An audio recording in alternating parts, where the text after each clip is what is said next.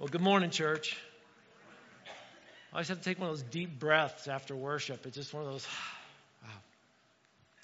Well, let me ask you something. I don't know if you ever have people say these two words to you, but when maybe you tell a great story, you say, hey, this is what happened in my life, and um, somebody looks at you and they're like, prove it. You ever have those two words thrown at you? Oh, prove it. Or maybe for some of you that play uh, basketball and you play the game of horse, I did this with my brothers growing up. We played horse. And in the winner, if you make that shot and you're the winner, you have to prove it. You have to shoot that shot again to prove that you're the winner, right? You follow what I'm saying? Seems like we always got to prove something, right? Well, prove it. And you know, here's the problem with that. It seems like we always have to prove it, prove it, prove it. So when we actually hear truth, we don't have to prove it because it's already true. But because we've been told so many times, prove it, prove it, prove it, we start to doubt ourselves when we hear something that's true. Follow me on this one? It happened to Jesus all the time. He was a great teacher, he was a great miracle worker. But yet people still came to him and said, prove it. Different scriptures, Matthew chapter 12, 38, Matthew 16, 1, Pharisees, Sadducees, people came to him and they're like, well, if you are the Son of God, give us a miraculous sign. Prove it, right? More scripture, Mark chapter 2, verse 10, Luke 11, 16. Jesus even said this, goes, hey, you know what? You keep asking me to prove it. I will prove to you that I am the Son of Man, I have, I have the authority on earth to forgive sins. And he looked at this man that was paralyzed, laying on a mat, and he said, stand up, pick up your mat, and walk. And he proved it, right? He was always being demanded, prove it, prove it, and he would prove it, right? Well, today we're coming to a story in the book of John, Yes, we're back in John, by the way. For those of you visiting, um, we started a study through the book of John. And it's taken us a long time. I'm trying to take my time through this. We took a break in December. We're back in the book of John. And in this story, it's going to be one of those moments. I'm telling you right now, you've heard this story multiple times. You've maybe heard it preached, shared before, and yet for some reason, we still feel like even after hearing this story, we still have to say, well, prove it that you're Jesus. Go ahead and prove it, you know? So we're going to look at this story. We're going to hear it from different angles over the next week or two. Um, and, and today, as we dig into John chapter 11, I pray that when we get done today, you're not going to have to walk around saying, prove it anymore. Okay? So grab your Bibles. If you need a Bible, we have some in the back. We can bring one to you if you need. Just raise your hand. We're going to start in verse 1. John chapter 11, verse 1. Let's read. A man named Lazarus was sick he lived in Bethany with his sisters Mary and Martha. This is the Mary who later poured the expensive perfume on the Lord's feet and wiped them with her hair. And her brother Lazarus was sick. So the two sisters sent a message to Jesus telling him, Lord, your dear friend is very sick. So we got the setting for the story along with a little conversation that's going on here. We've got Lazarus who's in a very sick condition. Please understand that in biblical times, if you are very sick, you're on the verge of death. Uh, the medical the doctoral situation that we have today obviously didn't have that. Today, if we had any of these sicknesses, these illnesses that maybe they had, we could maybe have a doctor that could be able to diagnose it and give us the medicine, be able to cure it, and we'd be able to go on. This time of ancient history, they didn't have that. So he was very sick. So everybody knows, like, this is not a good sick. Okay? We have another character, Mary, and she's referred to the one who poured the perfume over Jesus, a very expensive perfume. We might talk about that later. And we have Martha. Martha's not really described much in here, but we'll hear more about her in a little bit. But we have those three. And then we know this takes place in Bethany, which is not far from Jerusalem. This is actually where Jesus is at at this moment, okay? So for three years, popularity about Jesus has been growing. He has been doing all kinds of things. He's not just an intriguing man, but he is a great teacher. People hear him teach and say things like they've never heard before. They watch him do things like nobody's ever done before. Who takes a handful of food and miraculously is able to multiply and feed 5,000? Who can walk on water? Nobody can walk on water. Jesus did. Oh, and then he starts healing people and curing sicknesses, lame, the blind. He even brought a little girl back to life. And it's like, what? Who does this? Right? Nothing short of amazing, right? And so you sit there and think about this. Mary and Martha are sitting there, Lazarus is sick. Let's get Jesus. Why not? Look at his reputation, what he's built over those last three years. But that's not the only reason they sent for Lazarus. You have to understand this. They were, or for Jesus, they were good friends with Jesus. See, when Jesus was in town, he would stay with Lazarus and Mary and Martha. He would eat at their house. He would hang out with them. They'd have these conversations that maybe went into the late night hours, right? And so they were friends. So it's like, let's get our friend who is also, yes, a miracle worker. So Jesus was invited to come, and here's the thing either Jesus is going to show up and he's going to heal Lazarus, or he's going to be attending the funeral of Lazarus. It's, it's one of the two. It's one of the two. The hope was obviously that he would arrive in time and heal Lazarus. But the question is which one's going to show up first? Jesus or death? Look at verse 4 with me. But when Jesus heard about it, he said, Lazarus' sickness will not end in death. No, it happened for the glory of God, so that the Son of God will receive glory from this. So, although this is important, listen, Jesus loved Martha, Mary, and Lazarus, he stayed there for the next two days. See, when Jesus hears about Lazarus, he's like, Yeah, he's really sick. Now remember, Jesus is the Son of God. He knows all things. So he knows the outcome, right? And he's like, Oh, he's sick. And there's disciples that are around him like, yeah, he's really sick. This isn't good. And Jesus like, okay, we're going to stick around here a couple more days. They're probably thinking, mm, not making sense, right? I mean, his first statement is, this will not end in death. What do, you, what do you mean it won't end in death? Jesus, the way you talk is so different than everybody else. Is he insensitive or does he just know more to what's going on in life? See, either Jesus' view of death is different than ours or he's wrong. One of the two, right?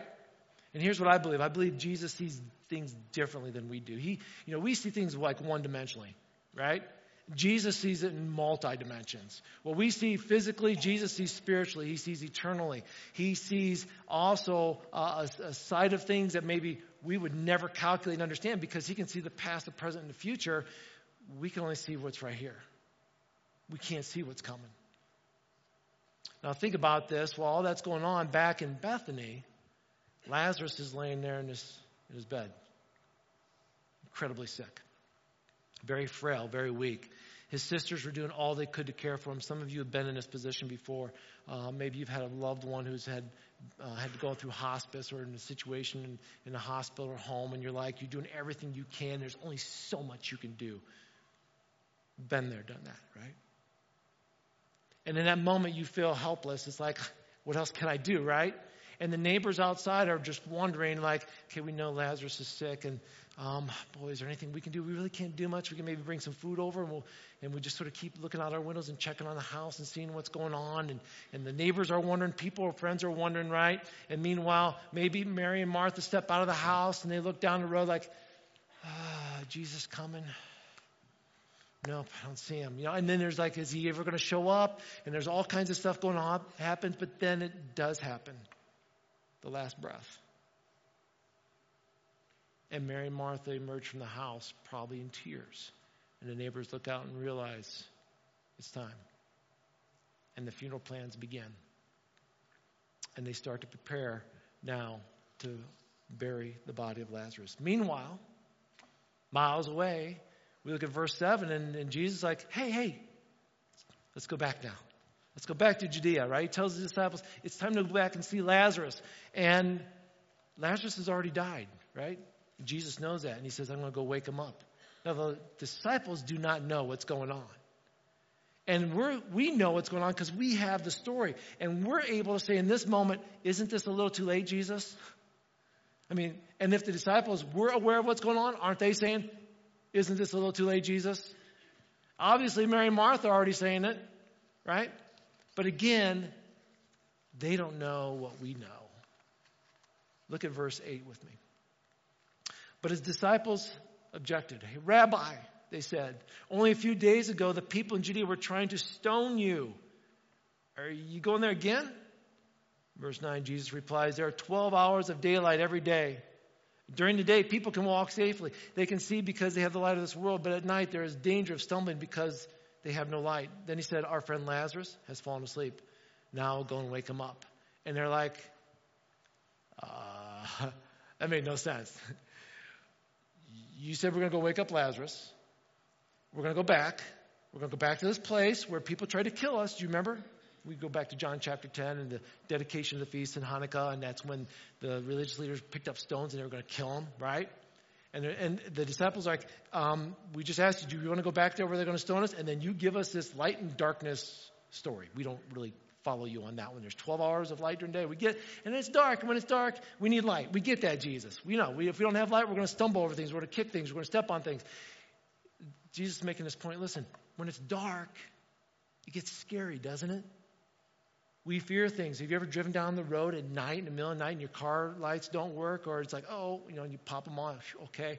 Or you're in the darkness at home and you turn the lights so you don't stub your toe. Darkness gets scary. Halloween time, you guys don't like darkness, do you? Because we watch scary movies, right? We don't like darkness. Darkness is scary. It's fearful. It's anxiety, right? And then when Jesus is like, hey, when it's dark, it's dangerous out there, isn't? And what he's pointing to is this Lazarus is dead. He's in darkness right now. Oh, by the way, if, if you've ever been inside a coffin, buried six feet under, which none of us have, I hope and pray, right? Otherwise, you're a walking miracle, okay? Here's the thing it's dark. And Jesus like, he needs the light of the world. Jesus like, I, am I'm, I'm that light, right? And he's sort of bringing us out, and they don't, they're, not, they're sort of stumbling all over this thing. I'm not sure what you're getting at here, Jesus. And basically, here's another thing. When, when you were dead back back then, if, if you were um, if you were to touch a dead body or be around a person who was dead, you were considered unclean, which means you couldn't go to the temple and worship. At least for seven days, you had to go through a cleaning process. Okay, so basically, if you were in come in contact with death, you're separated from God. Does that make sense? So Lazarus, who is dead, is separated from God right now. So again, Jesus is like, it's time for the light to come to get rid of this darkness, which is death. So this is sort of what Jesus is getting at. There's a lot of meaning behind this, and there's more to it, and I'm just sort of scraping the surface on that one. So let's move on. Verse 12. The disciples said, Lord, if he is sleeping, he'll soon get better, right? Wishful thinking. They thought Jesus meant Lazarus was simply sleeping, but Jesus meant Lazarus had died. So he told them plainly, Lazarus is dead. And for your sake, I'm glad I wasn't there, for now you'll really believe. Come on, let's go see him. And Thomas, nicknamed the twin, said to his fellow disciples, Hey, let's go too. Let's all die with Jesus. Which, again, if you're reading this and you're sitting there thinking, was he being sarcastic or was he just that foolish? I mean, what's going on with Thomas? Like, or did Jesus give such an inspired speech? Yeah, let's all go and die. Jesus, like, ah, Thomas, that would be something that Peter would say, not you, right? But don't miss what got left in these verses here, okay? Jesus said, I'm glad I wasn't there. And a lot of us sort of freak out. We're like, what do you mean you're glad you weren't there? Isn't that sort of insensitive? But watch that next phrase here, okay? Jesus said, I'm glad I wasn't there, for now you will really believe. Because he's looking at his disciples and say, You guys are obviously believe me, because you're my disciples. You walk around with me, you listen to my teaching, you believe me. But you know what? I'm glad I wasn't there, because now you're really going to believe. In other words, there's probably still some doubt going on with his disciples. Just as us who have placed our faith in Jesus Christ as Christians, there's times we doubt. And sometimes God says, you know what? You still have some doubt in you. I'm glad you're about ready to go through this because now you're really going to believe after this one. What kind of lesson is this going to be now, right? I mean, I'm sitting there thinking, this, again, Jesus just thinks different, right? And it's sort of appears now that this sounds like a faith lesson. Oh, another lesson, Jesus. Great, another faith lesson. Is that what this is all about? So that we will believe? But at what cost? I mean, this from this story, the cost is pretty high. The lesson would be this death is going to rob you of all joy and comfort. This is the life lesson. Are you ready for this? You ready to go? Are you ready to learn this lesson, church? First of all, you have to experience death, and you're going to be robbed of joy and comfort. And there are going to be moments of pain when you're going to watch a loved one struggle and you are going to lose sleep. You are going to be anxious. You are going to have all kinds of ugly feelings. And this is going to be a good life lesson. Not many of us like those, right? Tears of sorrow, wrapping your loved one in grave clothes, saying goodbye at the graveyard. That's a lesson in faith? Come on, Jesus, really? See, those four days of waiting allowed the emotions of pain and sorrow and discomfort and anger to sort of marinate in a pot of doubt. And I'd be sitting there saying, hey, no thanks for that deep dish of faith casserole. Don't want it. Okay? I'd rather not taste it. But then again, who knows better? Us or God? When it comes to life lessons and faith lessons, who knows better? Well, let's look at verse 17. When Jesus arrived at Bethany, he was told that Lazarus had already been in the grave for four days. Bethany is only a few miles from the road, or down the road from Jerusalem. And many of the people had come to console Mary and Martha in their loss. Again, Jesus makes this short trip. This is the fourth day after the death of Lazarus, so he's been in the tomb for three days. I always love those three day situations in the Bible. There's a lot of them, and a very important one, right?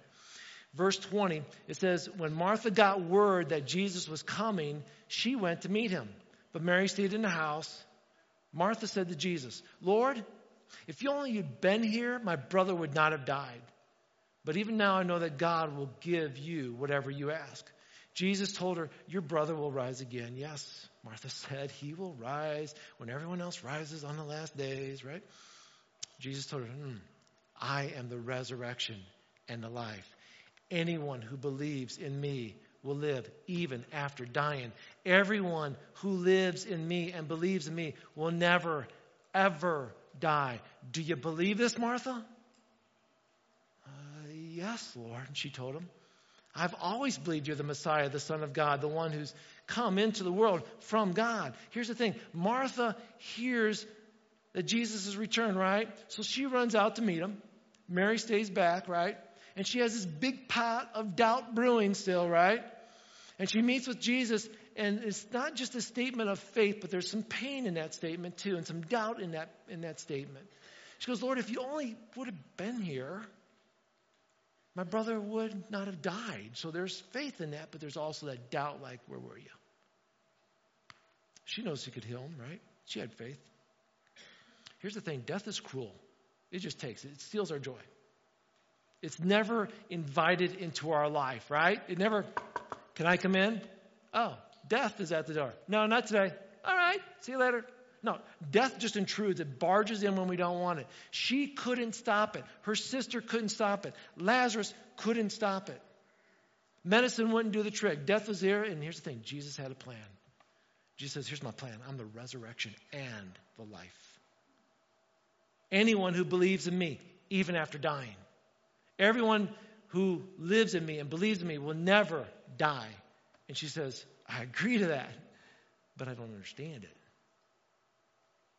Here's the thing Jesus came to do something more than pay respect, He came to pay the price of death. We read in the Bible, it says that there are consequences for our sin. There are wages to be paid for our sin. When we mess up, when we screw up, there's a consequence. Who's going to pay for it? We can't. We can never do enough good things in life. Oh, I got baptized. Oh, I, I'm, I'm. Uh, let's see. Oh, I took communion once. Um, oh, I go to church. I do good things. That doesn't pay for your sins. I put money in offering. Does that pay for it? That does not pay for your sins. The wages of sin is death, but the gift of God is eternal life through Jesus Christ. Jesus, I've come to pay the price. I've come to pay the price. Here's the question knowing that, knowing what's going on in the story, do you still doubt? Do you still question? Do you ever wonder how how can I get through this? You ever doubt what's going on in your life? Some oh, here's another faith lesson. I've had people say to me sometimes, "Hey Rex, you must be doing something right because you're getting spiritually attacked right now, right?" You ever had that said to you? I'm sure, you know, maybe people have said that. God must be working on you. He must be teaching you something because you're going through a lot of struggles right now. Here's the deal. I've had enough faith lessons in life, okay? Anybody else got an amen on that one? Okay? Anybody else here is like, I've had enough life lessons. I'm good to go. Thank you, God. I'm good with you. No more struggles, please, right? But what if something greater is coming and it's going to require us to be stronger? And to be stronger, we need to go through a few more lessons in life so that we're prepared for when that really big thing comes. You know, God's like that coach who says, I know what you're going to face in your opponent.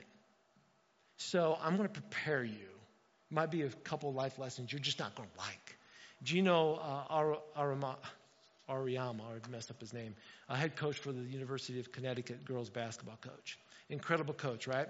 I was reading about him a few times about what he does, and he says he basically makes his practices infinitely 10 times harder than any game that the girls will ever play in. Why is that? So that when they get to the game, they can handle the game with no problem. I'm going to do everything I can to prepare you. So I'm going to make this really difficult for you so that when the time comes for you to face your opponent, you'll be victorious. Do you ever wonder if God does that with us? Oh, I got some life lessons for you. I know you're not going to like it. But trust me, I'm preparing you for something that's coming your way. And what if those life lessons we're facing is maybe something to say, I've got this going on in your life right now because somebody else is going to struggle with it, and you're going to be my hands and my feet for that person. Oh, you, you made it through that life lesson, but that person may not. And they don't know me, but they're going to come to you. Why do I often tell teenagers, stand strong for your faith in school? Do not give up in living for your faith and for Jesus Christ in your school. Why is that? Because you may be made fun of. You may be harassed because you love Jesus and you go to church, okay? I get that, okay? But here's the thing somewhere down the road, one of those other students that made fun of you is probably going to be coming to you and saying, I've got some stuff going on in my life right now, and you seem to have it all together, or you seem to be at peace. And they're going to come to you. Are you ready to stand strong for that? Let's look at verse 28. She returned to Mary. She called Mary aside from the mourners and told her, The teacher's here and wants to see you. So Mary immediately went to him, and Jesus had stayed outside the village at the place where Martha had met him. And when the people who were at the house consoling Mary saw her leave so hastily, they assumed she was going to Lazarus' grave to, to weep. So they followed her. And when Mary arrived and saw Jesus, she fell at his feet and said, Lord, if only you'd been here, my brother would not have died. Oh, we hear that again, right? I think we've heard that sort of before. She now comes to Jesus, but she's got a procession of people behind her with Mary. She falls at the feet of Jesus, not what Martha did. Mary gets to the feet of Jesus. And she has a little bit stronger uh, faith here in what she says. Verse 33 When Jesus saw her weeping, and saw the other people wailing. A deep anger welled up within him, and he was deeply troubled. See, others took notice of the relationship of Jesus and this family, and they're like, man, they were close. Look at Jesus. He's getting all weepy.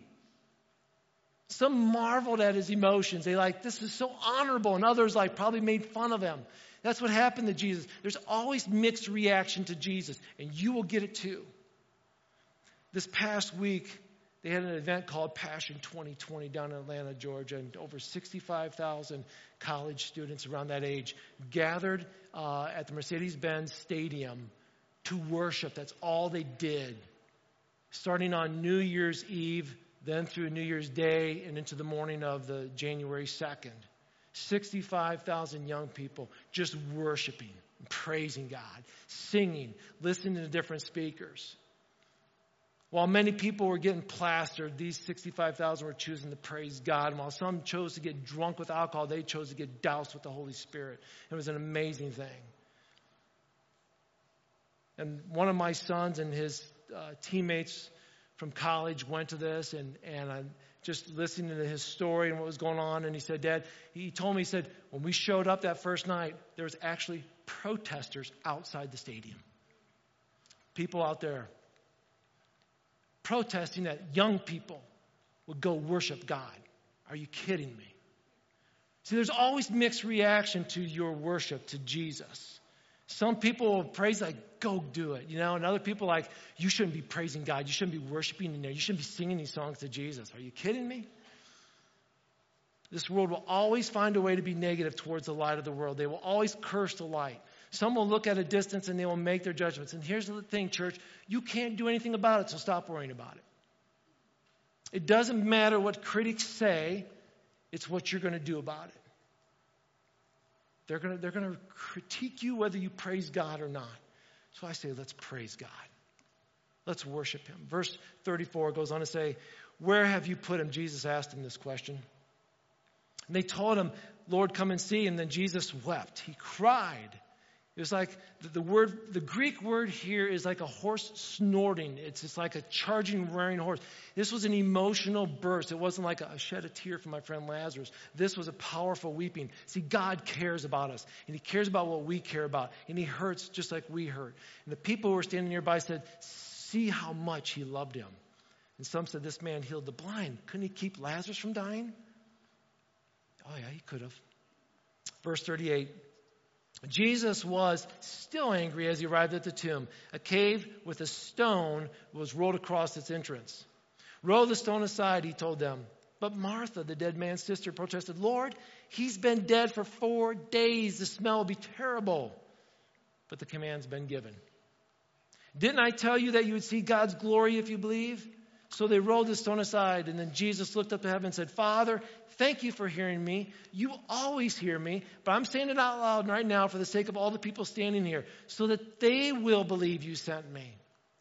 Then Jesus shouted, Lazarus, come out! Oh, it wasn't a whisper. And the dead man came out, and his hands and feet bound in grave clothes, his face wrapped in a headcloth. Jesus told them, Unwrap him and let him go. So, so let's, let's sort of see how this goes down. Stone is rolled away by others. Jesus prays so that everybody can hear what's going on and that they understand he's got a relationship with the God of this universe. And then he shouts, Lazarus, come out. And then Lazarus rises from the dead. He's been in there four days. He appears. He's still got the grave clothes around him. And he's a, he, Jesus commands us, hey, go, go strip those grave clothes off him. He's alive. How's that for a wow factor of a story in the Bible, right? This is a beautiful, incredible story. And the thing is, well, what do we learn out of this, right? Here's, here's my challenge out of all this, okay? My question to you is do you believe it? Do you believe that story? See, we believe here at this church that the Bible is an inerrant word of God. This is truth right here. And this is where we find this story. Everything about it is true. And in that story, we can choose to believe whether that was real or not. Here's the thing every single person that was at the graveyard that day, they were eyewitnesses to what just happened. Think about that. Not one person could excuse it. I, I, I was probably just sleepy. Um, um, I was, I was, I don't know. I, maybe I ate something wrong. Maybe I don't know. No. Everyone that was at that graveyard at that tomb that day, they were eyewitnesses to what just happened. What are you going to do with that truth? What does that do in your life? What's your choice? So, as people now, a couple thousand years later, reading this story, we have to answer that same question Do you believe it? And here's the cool thing you get the answer however you want. See, you can choose to say yes or no to this. Yes, I believe it, or no, I don't believe it. But I want you to understand, listen carefully, there are consequences for your choice. So every day we make choices. Every day and every choice has a consequence. There's a huge consequence for this choice. If you say no, that's your choice. But please listen to me. If you choose to say, no, I don't believe this, then understand this. If you reject this and you reject God's word and you reject the truth, then you reject eternal life. And someday you will die, we will all die. And you'll be buried, and your body will rot, and you'll spend eternity in hell. That's plain and clear. It's not a threat. It's not a, I'm trying to convince you of anything. That's truth. That's what we believe. If you believe, yes, I believe that story, I believe God's word. I believe it to be true. I believe that Jesus is the resurrection and the life. And I believe and I've confessed with my sins that I've messed up to a holy God. And I've asked him to forgive me. He forgives me. I believe that. Then he saves you.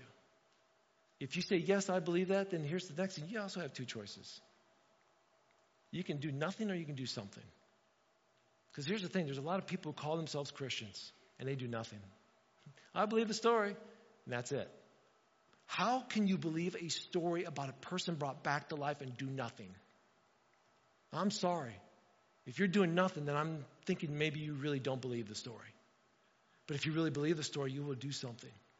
It will empower you. It will challenge you. Martha and uh, Mary, they went to Jesus and they're like, hey, keep Lazarus from dying, right? We see they wanted something out of this. We all want something in life. We want to be freed from sickness and death, right? We want to avoid pain. We want to have no bills. We want to meet Mr. Right or Mrs. Right. You know what I'm saying? There's always something we're searching for, we're seeking. It's like, I, this is what I, this is what I want, this is what I need, right? But what is it that we really need? What is it that we really need?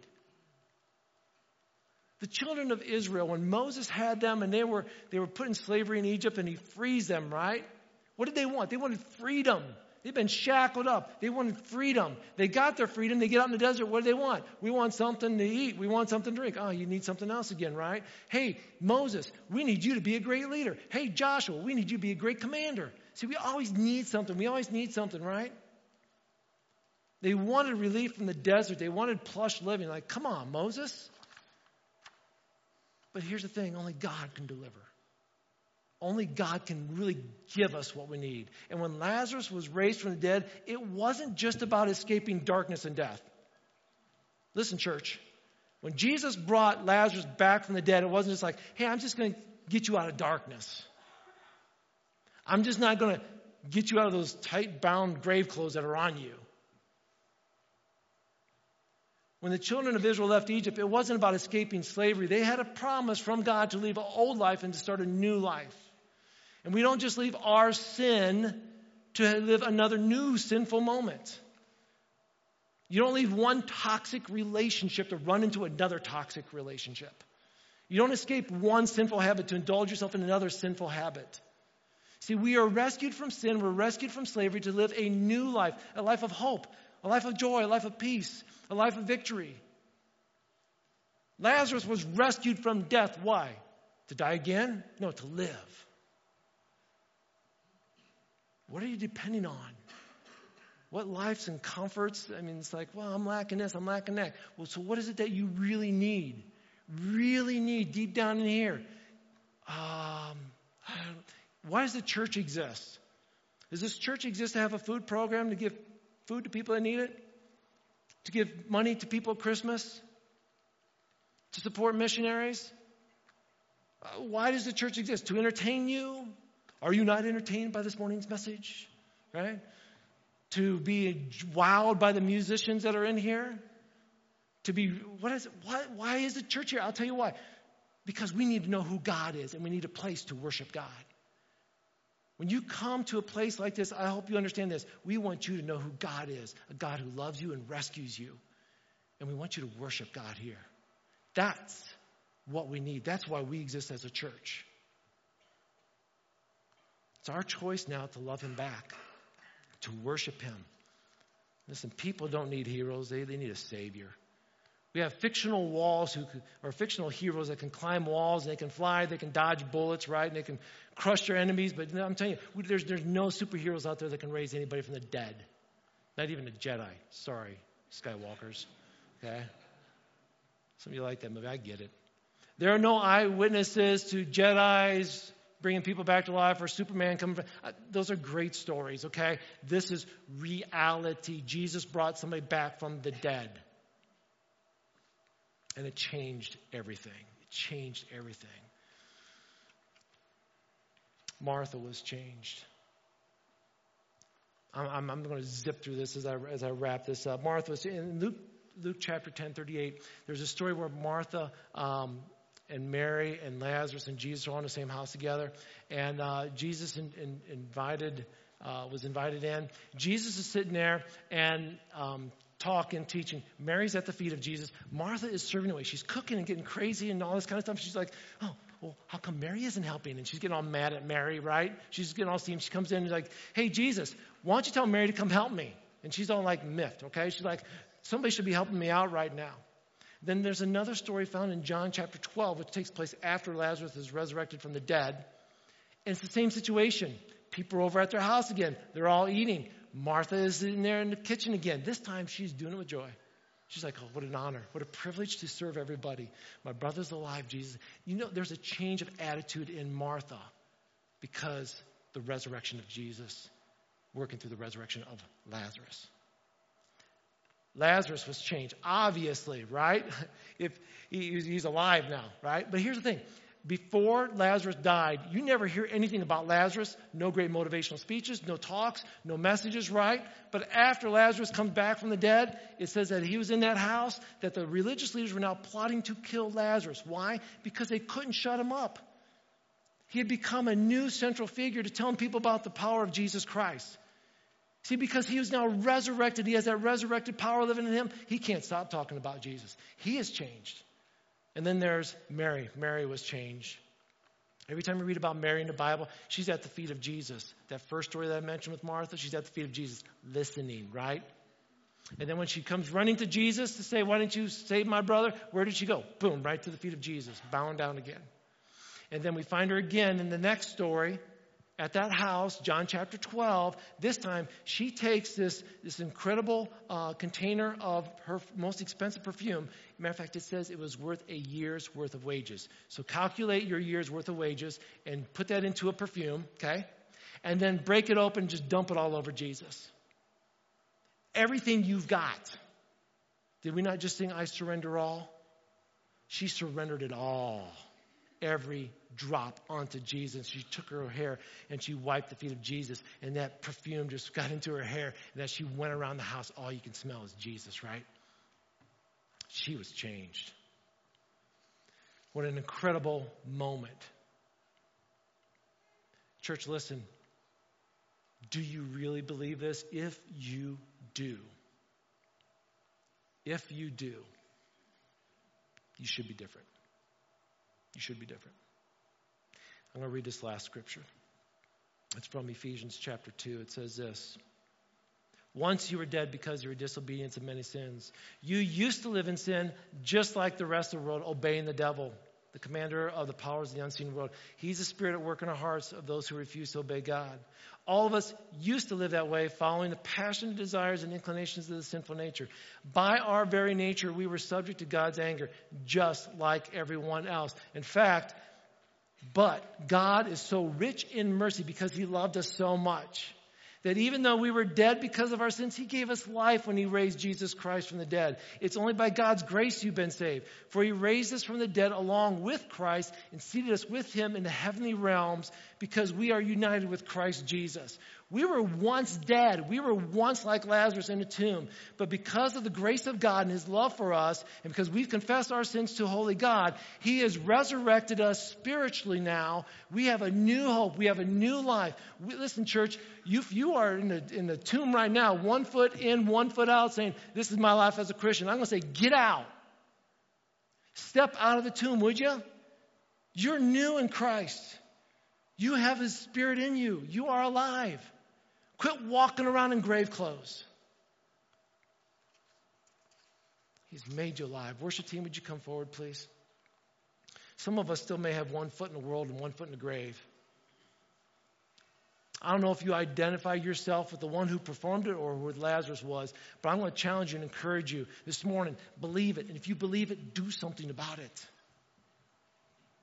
You can be like a Martha and it's like, you know what? I'm going to serve and I'm, I'm going to stop whining about serving.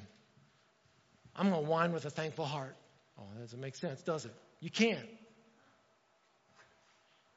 You're either going to whine or not. God, help me stop whining. Help me have a thankful heart. I want a thankful heart. I want to serve so much, and I don't want to complain about it anymore.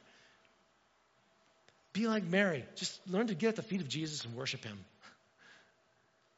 It's like, you know what? I know I probably should, or I could watch this, or I could go to. So I just take some time out and just worship at the feet of Jesus. Let his life change. Do something with that new life. Or be like Lazarus. You know what? Some of you have incredible testimonies in here. You really do. God took you and changed you. You need to be sharing that with more people more often.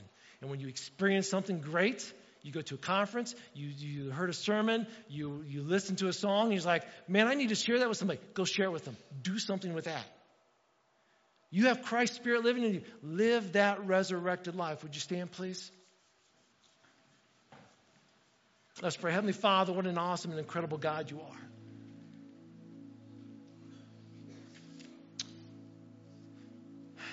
God, when I think about this story and what took place, I, am sure many of us are have these moments when we feel like Mary and Martha and wonder, like, when are you going to show up? And you were already showing up and you were preparing something big. And God, we even just sang in that song, Waymaker. Even when I don't see it, you're working. Even when I don't feel it, you're working. You never stop. You never stop working. God, there's times in our lives when we feel or we don't see you working and we're wondering, are you still working? It's like, you are. Mary and Martha were probably sitting there thinking, is Jesus coming or not? And Jesus sitting there going, I've not stopped working. I'm coming. I never stop working. Even when you don't see it, even when you don't feel it, I'm still working. And maybe there's somebody in here right now, that's you. You don't feel like God's doing anything in your life. You don't feel like God is responding to your prayers. You're like, are you going to show up or not? And Jesus like, mm, I already did once. I'll do it again. Because I'm a faithful God. And now we know that Jesus Christ is with the Heavenly Father. And someday Jesus Christ is going to return but until he returns, he's given us his spirit. And the spirit is at work in those who have given their life to Jesus Christ, for those who have placed their faith in him. And that spirit is alive in us right now, and we need to get out of the grave. We need to take off the grave clothes. We need to start living victoriously with the work of the Spirit shining through us. So, God, if we're feeling a certain way this morning, God, help us to surrender those feelings to you. Speak truth to us. Help us, Lord, to proclaim it. Say, I believe. I believe. I believe. I say, I believe and I believe, I believe, I believe. And because I believe, I'm going to do something. I'm going to stop sitting around as a Christian and whining and complaining, worried about tomorrow. Oh, the government. Oh, this world affair. Oh, a shooting in a church. Oh, war in Iran. Oh, whoa, whoa, whoa. God, you're still on the throne. And I believe that. And I trust you through every situation. I do not want to live a fearful life of what may be because I already believe in a God who is. Thank you, God, for being that mighty God. Lord, we sing to you now. In thy name we pray. Amen.